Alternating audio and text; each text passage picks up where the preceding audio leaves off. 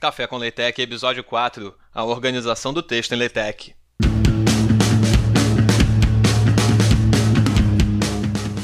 Bem-vindo ao Café com LaTeX, o podcast criado para ensinar você a produzir trabalhos com qualidade profissional usando LaTeX.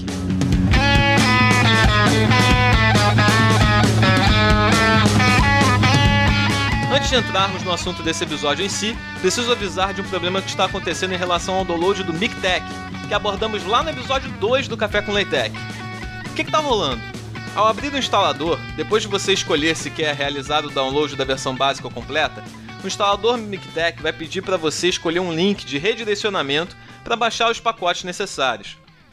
Graças à ouvinte Marília, pudemos ver que o link da U S P, o linorg ponto u s p ponto b r, não está funcionando. Se você escolher o link da U S P, ele vai começar o download normalmente. Quando chegar por volta ali dos trinta por cento a quarenta por cento, vai dar erro, um tempão depois de você já ter começado o download. E aí, se você insistir, vai tentar prosseguir com a instalação e não vai conseguir. Ela também vai gerar um erro dizendo que está faltando os pacotes necessários para você realizar a instalação completa do MiKTeX. Então, atenção, vai instalar o MiKTeX, versão completa, não escolhe o link da U S P, escolhe qualquer outro, que você vai ter sucesso para baixar os pacotes necessários para a instalação do seu MiKTeX, tá certo? Agora vamos para a divisão do texto em LaTeX. Em primeiro lugar, o que eu quero dizer por organização? Basicamente, é como um documento LaTeX é dividido e qual é a relação entre essas divisões no texto. Antes de eu falar das divisões do documento, eu quero te lembrar que tudo que eu falar aqui em inglês tem o contrabarra antes e o comando em si ele é usado com as chaves logo depois do nome do comando, tá certo? Então, de forma resumida, a divisão de um documento se dá em part, que significa parte, chapter, capítulo, section, seção, subsection, subseção, sub-subsection, que seria uma sub-subseção, paragraph, parágrafo e subparagraph, subparágrafo. As divisões paragraph e subparagraph são apenas comandos para a divisão. É exatamente como o MiKTeX faz a, a divisão do texto. Então você coloca lá chapter, você está dizendo para ele que você está começando um novo capítulo. Você coloca lá barra section, você está dizendo que você está começando uma nova seção. E por aí vai. E aí ele vai organizar essas coisas para construir o sumário, para construir os títulos de cada um desses elementos do seu texto, tá certo? Aqui, no caso, o paragraph e o subparagraph não se tratam de parágrafos simples do texto, mas de uma dessas divisões. Para criar parágrafos em um documento LaTeX, basta separá-los com um enter. Então, se deu lá dois enters entre um parágrafo e outro, o LaTeX já entende que o primeiro é um parágrafo, que você vai começar a escrever em seguida também é um parágrafo. Com exceção da part, todas as divisões funcionam de forma hierárquica no texto. Ou seja, capítulos são divididos em seções, que são divididas em subseções e assim por diante. Dependendo da classe do documento, a divisão mais hierárquica muda. Normalmente, o capítulo ou a seção são as primeiras divisões permitidas. Na classe Book e Report, a primeira divisão possível é a Chapter. Você começa lá com o seu capítulo, esse que vai ser a sua numeração um. Enquanto que na classe Article, a primeira divisão é a Section. Não existe Chapter ou capítulos em um artigo. Você começa já pelas seções, e aí você vai fazendo o resto da divisão do seu texto a partir disso, como subseção e por aí vai. As divisões do documento, junto com todo o documento em si, são usadas entre os comandos begin document e end document. Tudo que for escrito de forma subsequente a uma divisão fará parte dessa divisão. Ou seja, se eu quiser escrever um capítulo sobre fundamentação teórica em um relatório, basta usar o comando barra chapter, abre chaves, fundamentação teórica, fecha chaves.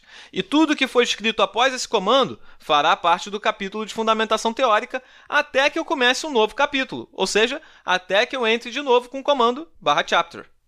E aí que entra uma das coisas mais legais do LaTeX, que é o fato de que toda a organização do documento no LaTeX é realizada de maneira automática, seguindo essa hierarquia.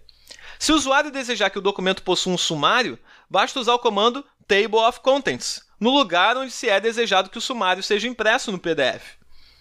É importante notar que o sumário é impresso automaticamente, levando em consideração qualquer mudança realizada no documento. Ou seja, você está lá escrevendo, você já está lá no seu quarto, quinto capítulo da sua tese de doutorado.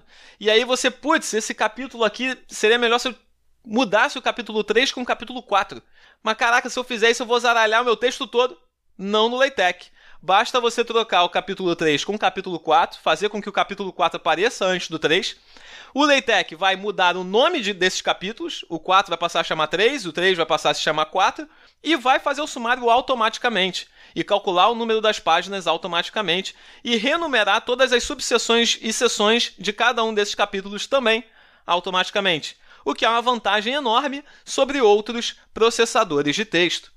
Além disso, caso você esteja utilizando o TextStudio, que é a nossa indicação de editor para o LaTeX, toda a organização do seu documento é mostrada em uma barra lateral à esquerda, o que facilita a transição entre capítulos e seções, principalmente em documentos grandes, como livros, projetos de graduação, teses de doutorado, sem que seja necessário você ficar quebrando o documento em mais de um arquivo T E C, porque você pode ter aquele monte de texto de um documento gigantesco e depois você acaba se perdendo. Onde é que é o capítulo tal? Onde é que é o tal? Você tem ali a sua organização estrutural no seu TextStudio ao lado esquerdo. Caso você esteja utilizando outro editor que não te dê essa ferramenta, essa funcionalidade, você poderia quebrar o seu texto em vários arquivos .tec e ir chamando esses arquivos .tec, ou seja, cada capítulo é um .tec meu e aí eu vou chamando esses capítulos à medida que eu for usando no texto e que eu, quando eu quiser editar esse capítulo, eu abro, por exemplo, o capítulo dois.tec e aí eu edito o meu capítulo dois. A gente vai falar um pouco melhor disso num programa mais à frente. A hierarquia ou organização do documento LaTeX é uma das coisas que faz com que o LaTeX seja uma das melhores ferramentas para a produção de documentos ou textos escritos. Toda a numeração de capítulos, como a gente disse anteriormente, é realizada automaticamente no seu P D F. Mas não só isso, desde a fonte usada, o tamanho, o posicionamento, a separação entre o título do capítulo e o início do texto do capítulo, tudo isso é formatado de maneira automática, de acordo com a classe do documento que foi utilizado. E esse é o grande diferencial do LaTeX. Permitir que você, o usuário, se preocupe apenas em produzir o conteúdo e deixe a formatação para o seu computador fazer, porque provavelmente ele vai fazer melhor do que você se ele estiver seguindo um algoritmo bem feito. E foi isso que nós preparamos para o episódio de hoje do Café com LaTeX. Espero que você tenha gostado e no próximo episódio nós falaremos sobre equações. O Café com LaTeX é uma produção vida estudantil ponto com. Acesse para ter esse e outros conteúdos relacionados à vida do estudante brasileiro em vida estudantil ponto com.